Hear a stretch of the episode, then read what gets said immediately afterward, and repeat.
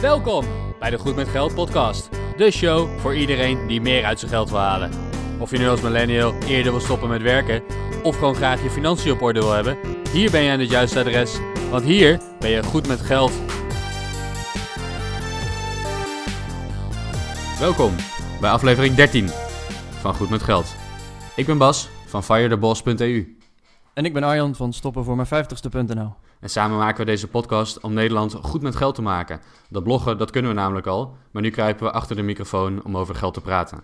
Vandaag hebben we een gast en dat is eigenlijk ons eerste interview met, nou niet met de co-host, maar met een, eh, met een andere gast. Wij hebben in de studio Alvar van de Financial Independence Euro podcast. En dat is een podcast, een Engelstalige podcast over financiële onafhankelijkheid, waar ik de gast was in hun aflevering nummer 27. Alvar, welkom in de show. Zou je jezelf kunnen introduceren? Wie ben je? Waarom, ja, waar kom je vandaan? En waarom zit je hier? Hoi Bas en Arjan, dankjewel dat ik jullie uh, eerste gast op de podcast mag zijn. Um, nou goed, ik ben Alvar. Ik kom van origine uit Nederland. Uh, ik hoop dat ik nog Nederlands kan.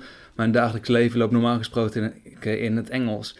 Maar um, ik ben Alvar, ik kom van origine uit Breda. En ik ben een van de hosts van de Financial Independence Europe En waarom zit ik nou bij jullie hier bij de Goed met Geld podcast? Ik denk dat ik redelijk goed met geld uh, ben. Ik ben vanaf jongs af aan eigenlijk altijd al uh, apart geweest met geld. In de zin van dat ik het altijd raar vond. Waarom kopen mijn vrienden deze dure onzin-telefoons? Of waarom geven ze zoveel geld uit? Of waarom uh, krijgt deze persoon 30 euro um, per week puur om kleding te kopen? Altijd al een, uh, een rare kijk erop gehad. En het, het, het, idee van waarom moeten mensen nou zoveel geld uitgeven? Waarom kunnen we niet gewoon sparen? En dat eigenlijk mijn hele leven lang gehad. En eigenlijk vanaf jongs af aan tot en met nu. Ik ben nu 26, altijd um, overal um, met dingen van goed, oké, hoe kan ik nu mijn geld beter uitgeven? Hoe kan ik er efficiënter uh, mee omgaan? En als student zijnde, als wereldreiziger, als young professional, eigenlijk in alle fases door het leven heen, uh, daar uh, tegenaan gelopen of tegenaan gelopen, er zo met geld mee omgegaan. En ik denk dat het lekker uitsla, aansluit bij het onderwerp van vandaag, of natuurlijk de podcast Goed met Geld. En ik hoop dat ik jullie wat moois kan gaan vertellen erover. Oké, nou dankjewel voor deze introductie. Uh, nou, zoals je zelf al aangeeft, van mijn leven standaard gaat eigenlijk door in het Engels. Dus ik hoop dat mijn Nederlands nog goed gaat. Dat gaat wat mij betreft helemaal perfect. Uh, maar kan je aan onze luisteraar even vertellen van waarom gaat jouw leven nou in het Engels eigenlijk verder? Waar woon je? Waar heb je gewoond? En waarom gaat dat dus allemaal uh, in het niet-Nederlands? Geweldige vraag, Arjan, dankjewel. Nou, van origine, ik heb uh, goed, een studie zoals eigenlijk iedereen als in Nederland, uh, gevoerd bestuurskunde en overheidsmanagement in mijn geval. En altijd een beetje een vreemde eend geweest, al in de zin van, oké, goed, studeren, leuk, uh, normale voltijdsbaan. Ja, kan ik gaan starten? Denk van, nee, dat werkt niet. Ik ga eerst naar het buitenland toe en gaan rondreizen. Um, en heel toevallig komt mijn vriendin van origine uit Duitsland slash Zwitserland. En ja, goed, daar kun je natuurlijk, um, dan moet je, op, moet je ook kunnen communiceren met elkaar toe. En wij hebben eigenlijk altijd gezamenlijk in het Engels gesproken. En dat is wel een stukje Engels vandaan kwam. kwam er tegen een jaar of vijf, zes geleden. En onze uh, ja, goed, communicatietaal was Engels. Ja, goed, in ieder geval, daar is waar het Engels vandaan komt. Na mijn studie had ik zoiets van, ja goed, ik spreek nou wel redelijk goed Engels. Ik heb een studie, ik heb op zich een baan klaar staan, maar ik wil eigenlijk gaan rondreizen. Ik wil eigenlijk meer gaan doen. Ik wil eigenlijk ook wel veel geld verdienen. Waar ga ik dat nou doen? Hoe ga ik dat voor elkaar krijgen? Nou goed, ik had een aantal familieleden in Zwitserland wonen. En nou goed, ik kwam al snel achter van, hé hey, wacht, als ik in Duitsland woon en in Zwitserland werk en in Duitsland 300, 400 euro huur betaal voor een kamer en in Zwitserland voor 30 euro per uur kan werken voor de meest simpele baan uh, als HBO-starter uh, daar 30 tot 45 euro per uur als basissalaris met veel lagere belastingen en veel lagere levenskosten ten opzichte van Nederland. Nou goed, ik kan nou Duits, ik kan goed Engels, nou laat ik naar Zwitserland gaan. Dus eigenlijk vanuit Nederland naar het buitenland gegaan, eigenlijk met dat als initiële reden een goede bak geld verdienen en gaan rondreizen. Nou, de afgelopen 2,5 jaar eigenlijk door de hele wereld rondgereisd. Uh, alles dagelijks leven in het Engels gehad. En ik heb um, van goed, eind 2016, pak met een half jaar tot negen maanden in Zwitserland gewerkt. En daarna um, het grootste gedeelte van 2017 en begin 2018 over de hele wereld rondgereisd. goed jaar in Nieuw-Zeeland gewoond en eigenlijk ook die hele reis. Um, bekostigd voor een gedeelte van het geld dat uit Zwitserland verdiend werd. En die reis ook zo efficiënt en mooi mogelijk ingericht. En nou goed, waarom is mijn dagelijks leven nu nog steeds in het Engels? Omdat ik uh, uiteindelijk na mijn wereldreis, ik kwam terug in Europa. En ik, ik had zelfs een baan al in Nederland. Um, maar goed, ja, ik kon uiteindelijk mijn ei toch niet meer vinden in Nederland. En als iets van ja, ik vind het internationale zo mooi. Ik wil toch nog naar het buitenland toe. En uh, uiteindelijk, voordat Brexit uh, eraan komt, dat is van nou goed, laten we nou toch nog maar naar Engeland gaan.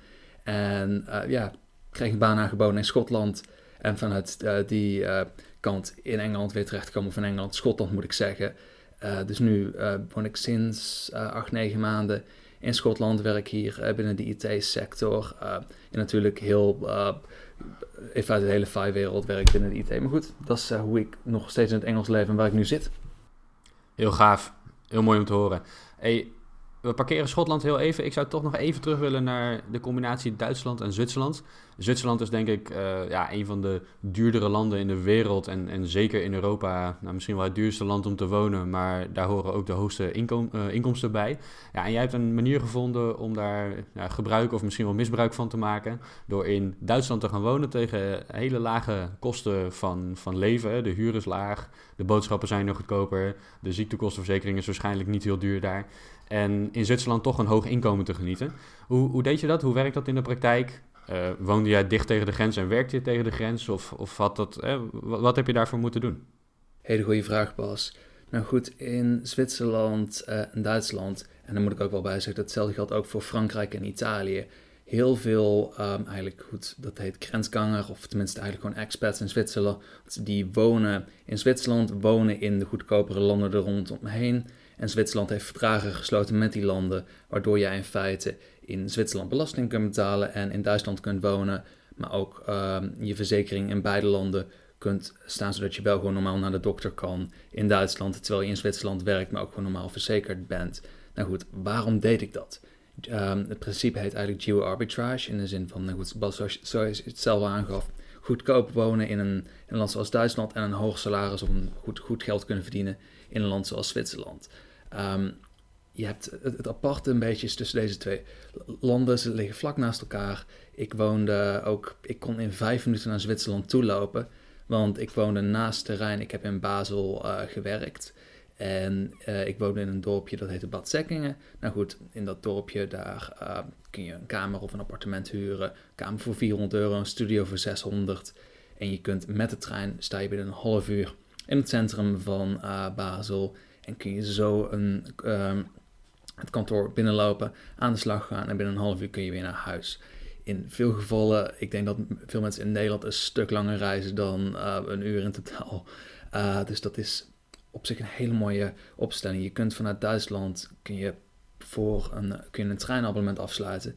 Kun je voor 100 euro per maand uh, kun je in feite heen en weer met de trein. het is een uur per dag reizen en ook even om een idee te geven qua inkomensverschil in Duitsland liggen de belastingen erg hoog. In de zin van inkomensbelasting. In Zwitserland liggen ze een stuk lager. Uiteraard liggen ze levenskosten daar veel hoger. Maar uiteindelijk een beetje afhankelijk van waar je woont binnen Zwitserland en welk kanton je werkt.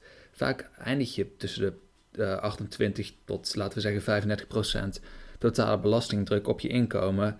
Um, en vanuit het oogpunt hoog salaris, relatief lage belastingdruk in de zin van uh, eh, op, op je inkomen. En als je dat combineert met gewoon lage levenskosten met in Duitsland. Nou goed, Duitsland is gewoon nog een stuk goedkoper dan Nederland qua levenskosten. Um, Nederland is al veel goedkoper ten opzichte van Zwitserland, maar Duitsland is nog een stukje goedkoper. En dan zit het hem vooral uh, in de zin van huur. Eten valt best wel mee. Um, en in zijn algemeen een, kop koffie, et cetera. Maar het, is vooral het, um, ja goed, de huur die een stuk lager ligt in Duitsland. En dat, dat maakt gewoon een heel groot verschil. Je kunt vrij makkelijk, ik denk dat ik voor, uh, pak met 500 euro, uh, ja, het uitkwam uiteindelijk op 500 euro per maand, leefde in Duitsland, alles bij elkaar genomen. En vervolgens in Zwitserland, nou goed, 40 uur maal, uh, volgens mij was het 46 per uur. Nou, als je dat uitrekent, dat verschil dat kun je in Nederland nooit bij elkaar sparen op dezelfde manier. Wauw, wauw, applaus. omdat ik toch een beetje ja, zelfzuchtig ben en het mijn podcast is, of, of de podcast van Arjen en van mij. Wat zou ik nou moeten regelen als ik zelf op deze manier aan geo-arbitrage wil doen? En of dat nou Duitsland-Zwitserland is, of Nederland-Zwitserland, of Nederland-Zweden misschien wel, of nou, noem het maar op. Wat zijn dingen waar je aan moet denken als je als Nederlander zijnde op deze manier ehm, ja, je, je financiële leven wil verbeteren? Het gaat vooral om het toepassen van het principe.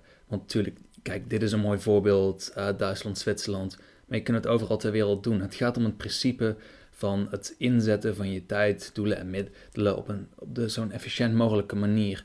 En jouw arbeidstijd, jouw, um, jouw kunde kun je net zo goed aanbieden, bij zo'n spreken, aan een bedrijf in Silicon Valley. Remote werken vanuit Nederland, maar wel een salaris daar van 100, 150.000 dollar op jaarbasis kunnen krijgen. Um, er zijn heel veel verschillende manieren van geo-arbitrage die je kunt toepassen. Het is niet zozeer alleen, uh, goed, ik woon in, uh, of ik werk in Zwitserland, ik woon in Duitsland. Um, binnen Nederland er zijn ook heel veel gevallen van bij wijze van spreken. Mensen die zeggen, goed, hey, ik vind het veel te duur om in Nederland een huis te kopen. Ik koop lekker een huis in België, belastingen zijn een stuk goedkoper. Ik werk in Nederland, maar uiteindelijk zijn mijn kosten een stuk lager. Uh, op die manier zijn er heel veel verschillende manieren hoe je dat kunt blijven toepassen. En laten we even zeggen, goed, als Nederlander zijn, nou oké, ik wil dit graag doen uh, vanuit Nederland. Nou goed, voorbeeld, ik kan in Duitsland gaan wonen, ik kan in België gaan wonen. Ik kan werkgever in een ander land zoeken waar veel hogere inkomens uh, betaald worden dan in Nederland. En Nederland qua levenskosten, afhankelijk van waar je woont, kan best meevallen ten opzichte van heel veel gebieden binnen Europa. Iedereen denkt dat, dat Nederland erg duur is. Het valt best wel mee ten opzichte van een Frankrijk, Engeland, Zwitserland. Um, dus dat is hoe je het vanuit Nederland kunt toepassen. En laten we nou zeggen, ik ben flexibel. Ik wil vanuit Nederland, ik wil op zich best op een andere plek in Europa gaan wonen en dit voor een goede post doen. Nou, het is vooral van, um, het is lastig om dit in een ander land te doen, want kom, hoe kom je er binnen? Je, je, moet natuurlijk de taal spreken, de cultuur, je moet mensen kunnen, kunnen netwerken. Als specialist zijnde is het vaak de honderdste manier als jij als IT-specialist of consultant of gewoon een uh, beroep hebt waar veel vraag naar is. Dat is de beste manier om binnen een ander land binnen te komen en om zoiets echt te kunnen doen. Ja, heel interessant inderdaad. En uh, dat is ook een beetje mijn, mijn vervolgvraag. Waar liep je tegenaan? Want uh, hè, er zijn heel veel voordelen, en vooral financieel heb je de nodige voordelen omdat je lagere uitgaven hebt en veel hogere inkomsten verhoudingsgewijs. Maar wat zijn nou de dingen waar je echt tegenaan liep? Nou, dat was in mijn geval vooral de taal. Want het is natuurlijk leuk om als Nederland te zeggen: goed, hey, ik leer wat uh, Duits op de middelbare school. Um, ik studeer wat extra bij. Nou goed, ik ga er naartoe en ik ga lekker aan de slag. Nou, dat valt goed vies tegen. In de zin van uh, het Duits wat ik geleerd had en wat er gevraagd werd daar op de werkvloer. En qua cultuurverschillen, dat was toch best fors om dat voor elkaar te krijgen. Um, goed, taal. We zijn Nederlanders, we leren allemaal vrij snel. Binnen een maand of twee heb je dat wat door. Maar als begin zijn is het gewoon lastig om zo binnen te komen. Voer maar een sollicitatiegesprek in het Duits. En overtuig die mensen goed, hey, ik kan dit aan. En dan daarnaast, goed, oké, laten we even zeggen, je, krijgt taal onder de knie, je gaat erheen. Um, waar je als uh, buitenlander toch tegenaan loopt, is van oké, ik was in dit geval met mijn partner, dat maakt het een stuk makkelijker. Maar als je het alleen doet, je zit alleen in een vreemd land.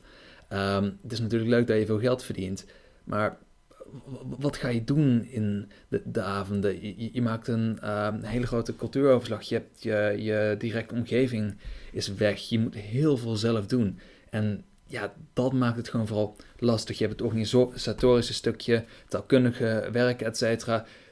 Dat, krijgt, dat zullen de meeste luisteraars van deze podcast wel voor elkaar krijgen. goed hun werk kunnen doen, maar vervolgens ook jezelf gemotiveerd te houden en dat vol blijven houden.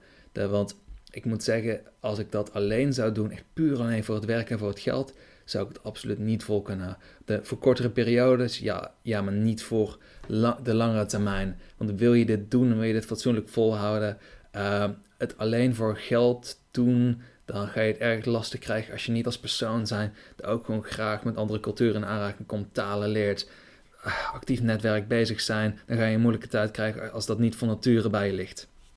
Nee, dat kan ik me goed voorstellen. Ik, ik zit voor mijn werk veel in het buitenland. Ik, ik reis veel. En ja, ik, ik heb een Nederlands salaris. Ik kom wel veel in het buitenland. Ik, ik kom ook in heel veel gebieden waar de lonen flink lager liggen dan in Nederland. En dan denk ik van, nou, dat, ja, dat is best wel, best wel een ding. Wie weet hè, kunnen deze mensen, als ze naar Nederland toe komen, ja, een inkomen krijgen dat, dat ik en mijn collega's bijvoorbeeld hebben. Maar andersom kom ik ook op, ja, op plekken waar de lonen echt heel hoog liggen. Ik heb ook een tijdje in, uh, op een klus gezeten in, in Basel in Zwitserland.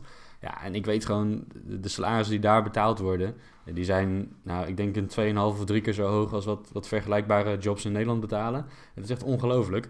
En ja, ik sta, ik sta er zeker wel voor open om, om wat verder in het onderwerp te duiken. Wat kun je nou verdienen in Basel als normale Nederlander met een modaal salaris à la 35, 40.000? Een startsalaris in Zwitserland ligt gemiddeld toch wel op een 70, 75.000 Zwitserse frank, dus laten we zeggen 65, 70.000 euro. Dat is toch een vrij normaal startsalaris daar. Iemand die als specialist zijn aan de slag gaat of al redelijk ver in zijn carrière zit, kan er nog ver boven gaan verdienen. Um, en als je dan ook dat nog eens combineert met in Duitsland te wonen, dan goed, je savings rate en wat je in absolute zin kunt sparen, zullen bizar hoog zijn. Ja, dat is wel even een leuke, uh, een leuk gedachte-experiment om verder in te gaan. Want we hebben natuurlijk in onze community heel veel over de savings rate. Hè, over hoeveel procent van je inkomen kan je nou elke maand of elk jaar sparen. En die savings rate, dat zien we een beetje als de heilige graal. Als die hoger wordt, dan ben je goed met je geld bezig. Maar dan kan je ook sneller onafhankelijk zijn van, van werk en van het hebben van een inkomen. Maar eigenlijk is je savings rate niet zo heel erg van belang. Eh, als je aan geo arbitrage doet, dan is het bedrag dat je spaart veel belangrijker dan het percentage van je inkomen dat je spaart. Even als voorbeeld, als ik in Nederland 2000 in de maand verdien en ik kan daar de, helft van sparen, dan spaar ik 1000 euro in de maand. Als ik in New York zou wonen en ik zou daar 10.000 in de maand verdienen en ik spaar daar maar 30% van, dan, dan spaar ik 3.000 in de maand. En ja, als ik de rest van mijn leven in New York wil blijven, dan ben ik langzamer financieel onafhankelijk. Maar als ik van plan ben om terug te komen naar Nederland, en ik denk dat veel Nederlandse expats uiteindelijk toch wel terug willen naar Nederland, ja, dan neem je die 3.000 die je elke maand gespaard hebt, die neem je gewoon mee. Hè? Dus kijk niet alleen naar de savings rate, denk ik, maar kijk ook vooral naar het bedrag dat je in absolute zin kunt sparen. Ja, en dan hoef je wellicht niet eens in Duitsland te gaan wonen om, om toch al of in Duitsland, dan hoef je wellicht niet eens om in een, uh, in een gebied met lagere kosten te gaan wonen. Ja, om toch die geo-arbitrage zinvol te maken. Ja, en over dat spaarbedrag, daar, daar, gaan we dan meteen even over door. Want Alvar, je, je gaf ook aan, ik heb gereisd over de wereld. Ik heb een, een wereldreis gemaakt van een jaar. Dus daar heb je ook voor gespaard, neem ik aan, in de, in de periode dat je in Zwitserland werkte en in Duitsland woonde. Kun je daar iets over vertellen? Want heb je nu echt in negen maanden tijd je hele wereldreis bij elkaar gespaard? Of, of hoe ging dat? Hele goede vraag, Arjan. Daar moet ik eigenlijk wel bij zeggen. Ik had het bedrag eigenlijk al bij elkaar gespaard voordat ik überhaupt in Zwitserland was. Want die wereldreis was al pakken bij twee jaar van tevoren gepland. Dat was eigenlijk allemaal al bij elkaar gespaard. Maar het was meestal goed, hey, in Zwitserland kan er nog een mooi bedrag extra op, bovenop verdiend worden omdat je weet nooit hoe zo'n wereldreis eraan toe We hebben het heel bazaal gedaan, maar we hadden van origine ook ideeën om hem misschien wel twee jaar lang te maken. Of veel gekkere en duurdere dingen te doen die we, um, goed, die we uiteindelijk niet gedaan hebben. Maar goed, ehm, uiteindelijk, nou goed, Zwitserland, goede periode daar gewerkt. En uh, uiteindelijk zijn wij in 2017 zijn wij op wereldreis gegaan en eigenlijk de hele wereld uh, gaan rondreizen. Nou, wat betekent dat? Nou, we zijn eigenlijk uh, vanuit Zwitserland dus goede bak geld verdiend. Uh, zijn, we, uh, van, zijn we gaan kijken hoe kunnen wij nu met deze wereldreis beginnen. We wouden heel graag naar Azië toe.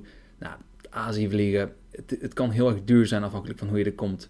We hebben eigenlijk letterlijk op dat moment gezocht naar wat is de goedkoopste manier voor ons om in Azië terecht te komen.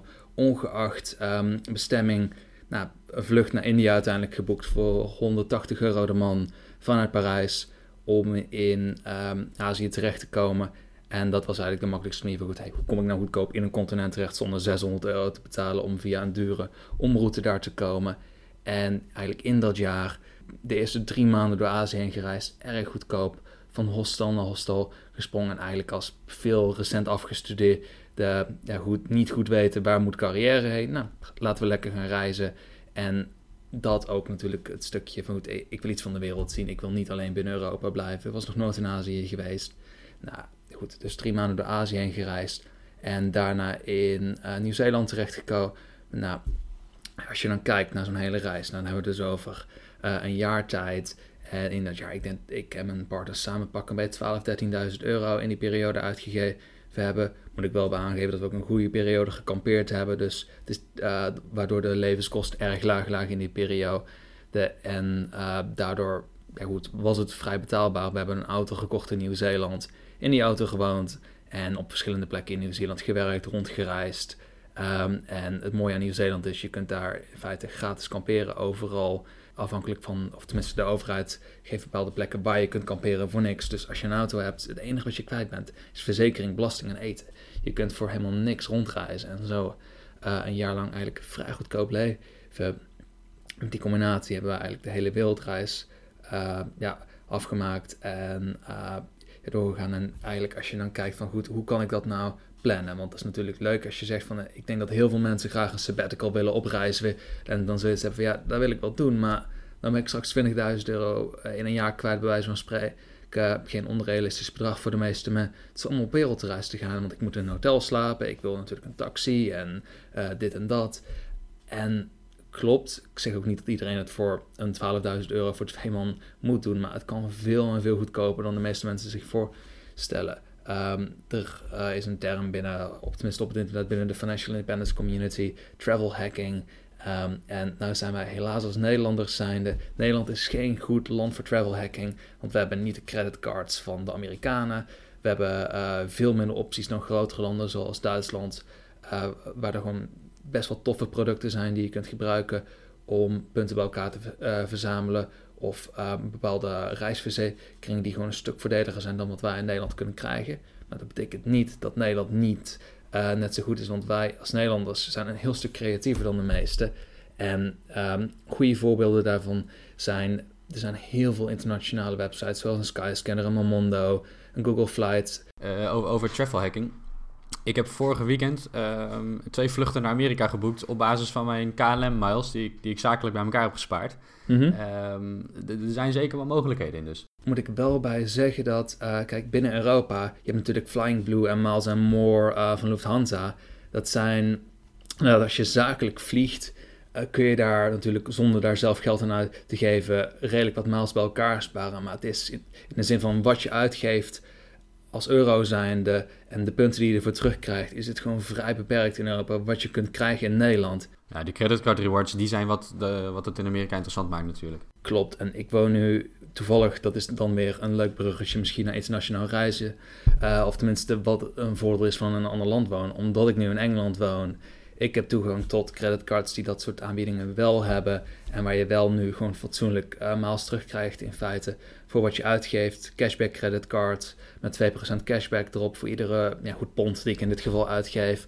Dat zijn opties die in Engeland uh, ja, goed beschikbaar zijn, omdat het gewoon een groter land is. Het is veel interessanter voor grote creditcardmaatschappijen om dat soort dingen aan te bieden. En dat is een beetje het jammere, dat, dat we het niet in Nederland hebben, maar wij kunnen wel van heel veel um, ja, online mogelijkheden gebruik maken. En dan, ik denk dat het, het, mooiste voorbeeld is eigenlijk om eigenlijk te van goed, hoe boek ik nu een vlucht en hoe boek ik hem zo goedkoop mogelijk. Uh, is dat een goede om nu te doen of?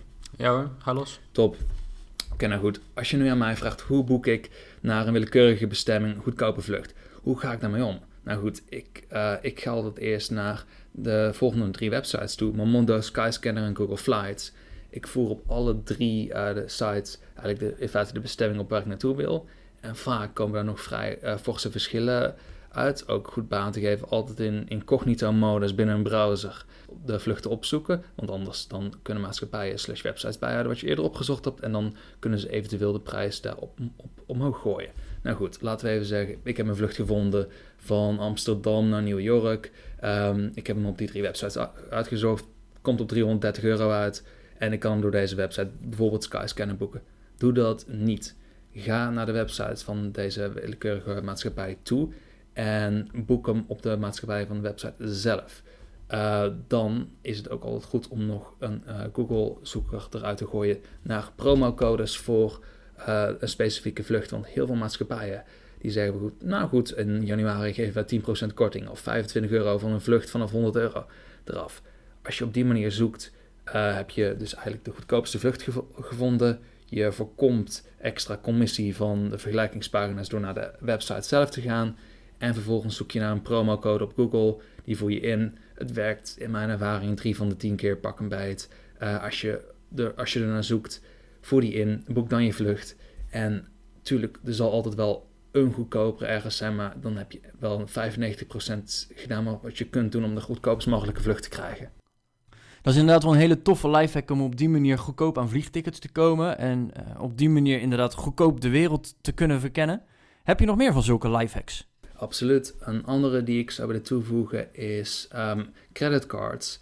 En eigenlijk als Nederlander zijnde kunnen wij bij onze eigen banken eigenlijk geen fatsoenlijke creditcard krijgen, waarmee je eigenlijk geen uh, exchange fees of in feite gewoon valutakosten betaalt als jij in het buitenland geld uit de muur trekt of betaalt. Maar nu zijn er toevallig uh, een aantal mooie Europese bedrijven opgekomen, uh, genaamd TransferWise en Revolut. kunnen jullie misschien in de show notes toevoegen. Um, en deze twee bedrijven bieden eigenlijk allebei oftewel een creditcard of een, een er zit ook alweer een, een debit creditcard aan, waarbij je tegen de lokale valutakosten geld kunt opnemen en op die manier ja, gewoon grote commissiekosten voorkomt. Want als jij met een ABN AMRO of een SNS-bank in um, India of in Vietnam geld uit de muur wilt trekken, ik, ik, zal, ik kan geen exacte kosten quoten, maar ik had een SNS en een ABN-rekening zelf bij me in ABN. Ik heb het een paar keer geprobeerd en de verschillen ten opzichte van um, mijn transferwijsrekening uh, zijn bizar. Dus goed, vind een creditcard uh, of een uh, normale betaalpas waar, gewoon geen, waar geen exchange fees op zitten. Want dat maakt zo'n verschil als je op rij spent. Ja, dat is een hele goede tip. Hey, wat doe jij nog meer om goed met geld te worden? je, je, werkt in loondienst, neem ik aan. heb je daarnaast nog een eigen bedrijf? Iets over je investeringen? Um, jij bent goed met geld, je bent op weg om goed met geld te zijn. Maar wat doe je nou precies? Yes, hele goede pas. Nou goed, ik werk binnen de IT als normale hoofdbaan. Nou goed, daar komt mijn normale salaris vandaan. Daarnaast heb ik ook nog een eigen zaak. Um, en ik bouw websites en IT-klusjes. Nou goed, dat zijn eigenlijk mijn twee vaste inkomstenstromen. En nou goed, ik, leef, ik ben goed met geld, dus ik zorg dat ik flink wat spaar per maand. Nou, dat hele bedrag, hoe investeer ik dat nu? In mijn geval, ik verdeel het um, over een, een, een vast gedeelte gaat naar mijn ETF-portfolio. Nou goed, standaard side Bocalheads approach uh, of de Bocalheads aanpak. Um, als een, gewoon een, saaie ETF en daar, ik denk, daar pakken bij 30% van mijn spaarbedrag uh, op maandbasis naartoe.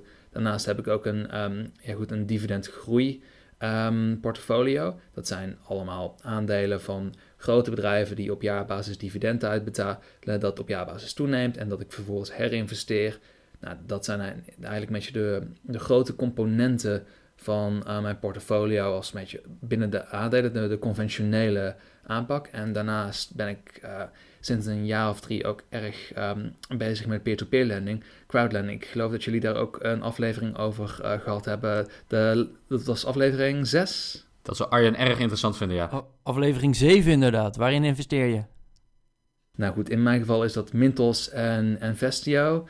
En ik ben naar veel platformen aan het kijken. Op het moment uh, groepeer ga ik waarschijnlijk aankomende week mee starten. Maar goed, ik ben uiteindelijk gaan kijken van oké, met aandelen en met ETF's, het rendement wat ik eruit haal of wat ik kan halen, is natuurlijk erg mooi geweest in de afgelopen jaar. Maar ik geloof dat er uh, meer is dan alleen de aandelenbeurs. En ik wil niet al mijn geld vast hebben in één, uh, goed, in feite één uh, vermogensklasse. nou goed, dat is dus dat. En ik ben op dit moment ook aan het kijken naar uh, verschillende panden in Edinburgh. Want ik wil graag ook.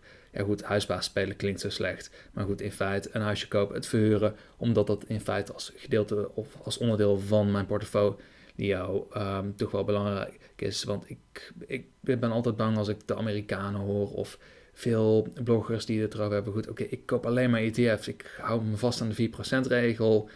Haal ik dat per jaar eruit en komt het wel goed. Ik denk dat het heel erg risicovol is als je op één ding vastzet. En uh, jezelf diversificeren over verschillende uh, ja, goed, inkomstenbronnen is erg belangrijk. Diversificatie is heel belangrijk inderdaad. Als je naar aandelen gaat, naar crowdlending, naar vastgoed. Ja, niet al je eieren in één mandje stoppen. Uh, als je hem laat vallen, dan is alles stuk. Lijkt me, lijkt me een heel goed idee. Ja, inderdaad. Allemaal verschillende manieren om inderdaad goed met jouw geld om te gaan. Ik denk dat wij ondertussen een beetje aan het einde van deze podcast uh, zijn aangekomen. Uh, Alvar, alvast heel erg bedankt. Maar voordat wij echt daadwerkelijk op de stopknop gaan drukken, hebben wij nog een aantal afsluitende vragen. Want ja, je bent goed met geld, maar wij willen altijd nog net even wat meer weten. Dus uh, ben je er klaar voor? Zeker weten, kom maar op. Oké. De eerste vraag. Wat was je grootste financiële blunder? Oh, hele goede vraag. En ehm, ik wist niet van tevoren wat voor vragen er aan zouden komen. Maar mijn grootste financiële blunder uh, is het handelen in individuele aandelen. Um, ja, goed, daarmee eigenlijk begonnen een jaar of acht terug. Waarom is dat mijn grootste fout? Omdat ik een aantal aandelen aangekocht heb waar ik gewoon hele zware verliezen op geleden heb. Uh, Imtech is een erg mooi voorbeeld. Um, en zonder fatsoenlijk onderzoek te doen en arrogant zijnde denkende, oh ik snap dit spelletje, uh, ik verdien een keer 1000 euro op ING, ik kan het met Imtech ook wel.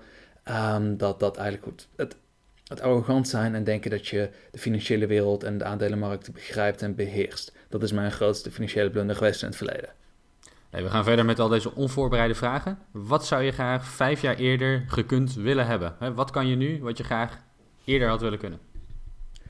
Uh, dat zou vooral het automatiseren van processen zijn, in de zin van programmeren. Heel veel dingen die ik nu kan doen, die ik vroeger niet kon. En ik heb me nu realiseer van hoeveel tijd ik verspilde toen. Uh, met wat ik nu in feite gewoon binnen een half uur voor elkaar krijg met een, met een scriptje. Dat zou ik graag gekund hebben vijf jaar terug. Oké, maar dan ook even nog op financieel gebied? Op financieel gebied, wat ik, wat ik heel graag gewild heb, is het beter bijhouden van mijn inkomsten en uitgaven vijf jaar terug. Want nu houd ik me daar heel strak aan. Maar het, wat ik in mijn studententijd soms heb uitgegeven, zonder dat gewoon fatsoenlijk bij houden, zonder inzicht te hebben. Uh, ik denk als ik daar toen al beter bijgehouden had en gewoon echt een fatsoenlijk idee gehad heb van wat komt er nu in, wat gaat eruit en uh, dat ik veel sneller uh, ja, gewoon eigenlijk mijn financiële ontwikkeling door had kunnen lopen. Nou, ik ben eigenlijk heel erg blij met dit antwoord, want dit is natuurlijk ook wat wij uh, als de Goed met Geld podcast pretenderen. Hè? Zorg dat je een administratie opbouwt, zorg dat je je inkomsten en uitgaven bijhoudt. Dus ja, fijn om dit te horen. Oké, okay, derde vraag. Waar zie je jezelf over vijf jaar staan? Ik hoop dat ik over vijf jaar als ja goed, digitale nomad, digital nomad uh, over de wereld aan het rondreizen ben. En oftewel uh, als ZZP'er klusjes uitvoer en gelijktijdig uh, in Thailand zit. Um, of dat in Europa doe, maar vooral geen vaste baan, 9 tot 5.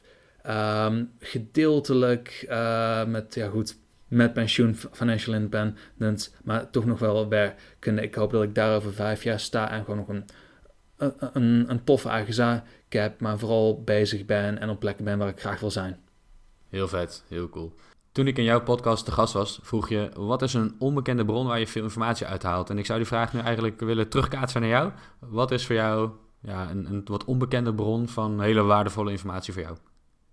Dan zou ik eigenlijk de Mustachian Post willen aanhalen. Het is een Engelse blog, maar een, uh, goed, een blogger vanuit Zwitserland die hele toffe, accurate, gedetailleerde beschrijvingen eruit gooit van goed hoe die nu omgaat met uh, zijn financiële leven, zijn investeringen en als persoonlijkheid. Ik ken hem ook persoonlijk, ik heb een aantal keren met hem gesproken. Uh, dat is een blog waar ik naar zou verwijzen, Mustachian Post. Ja, heel goed. Die gaan we opnemen in de show notes. En die ga je vinden op goedmetgeldpodcast.nl slash 013 013. Goedmetgeldpodcast.nl slash 013. Oké, laatste vraag over. Uh, wat zou je iemand willen adviseren die erover denkt om te beginnen met geo-arbitrage? Oh, heerlijke vraag. Um, ik zou vooral zeggen, doe je onderzoek heel erg goed. Weet waaraan je begint. Weet je heel erg bewust van de voordelen. Uh, het geld dat je kunt vinden, wat je kunt sparen, wat je kunt leren en ervaren. Maar ook wees je erg bewust van wat de gevolgen en de nadelen kunnen zijn. En ook, ja goed, wees je gewoon erg bewust van wat dat, dat het niet alleen is van, oké, ik verdien een bak met geld en daar de op en ik zit op het strand.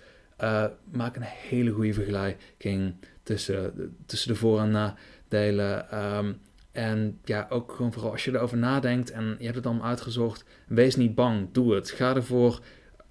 Als het na een jaar niet leuk is, je kunt altijd weer naar huis toe. Um, maar goed, vooral wees je bewust van de voor- en nadelen. En als je het wil, als je ervan overtuigd bent, blijf niet stilzitten, ga ervoor. Ja, echt geweldig antwoord. Goed advies inderdaad. Uh, dus mocht je inderdaad erover denken om aan geo-arbitrage te gaan doen, ja, bereid je voor. Dat, dat is eigenlijk het, het, het beste advies wat je kan krijgen. Precies. Alvar, hiermee zijn we aan het einde gekomen van deze podcast. Wij willen jou echt heel erg hard bedanken. Uh, ik hoop dat jij het ook heel leuk vond. Wij vonden het in ieder geval super tof om jou te kunnen interviewen en uh, hebben ook een hoop weer van jou geleerd. Nogmaals dank. Bas, sluit jij hem af. Dat is de traditie, hè? Wij zijn goed met geld en er zijn twee manieren hoe je ons kunt helpen. Volg ons op iTunes, want zo laat je zien dat je onze podcast leuk vindt. En je wordt elke week erop de hoogte gehouden dat er nieuwe afleveringen zoals deze uitkomen. Doe dat gewoon. En nummer twee natuurlijk, abonneer je op onze blogs. Want Arjen, die vind je op stoppenvoormijn50ste.nl en mijn blog is firethebos.eu. Blijf ons volgen en word ook goed met geld. Tot volgende week.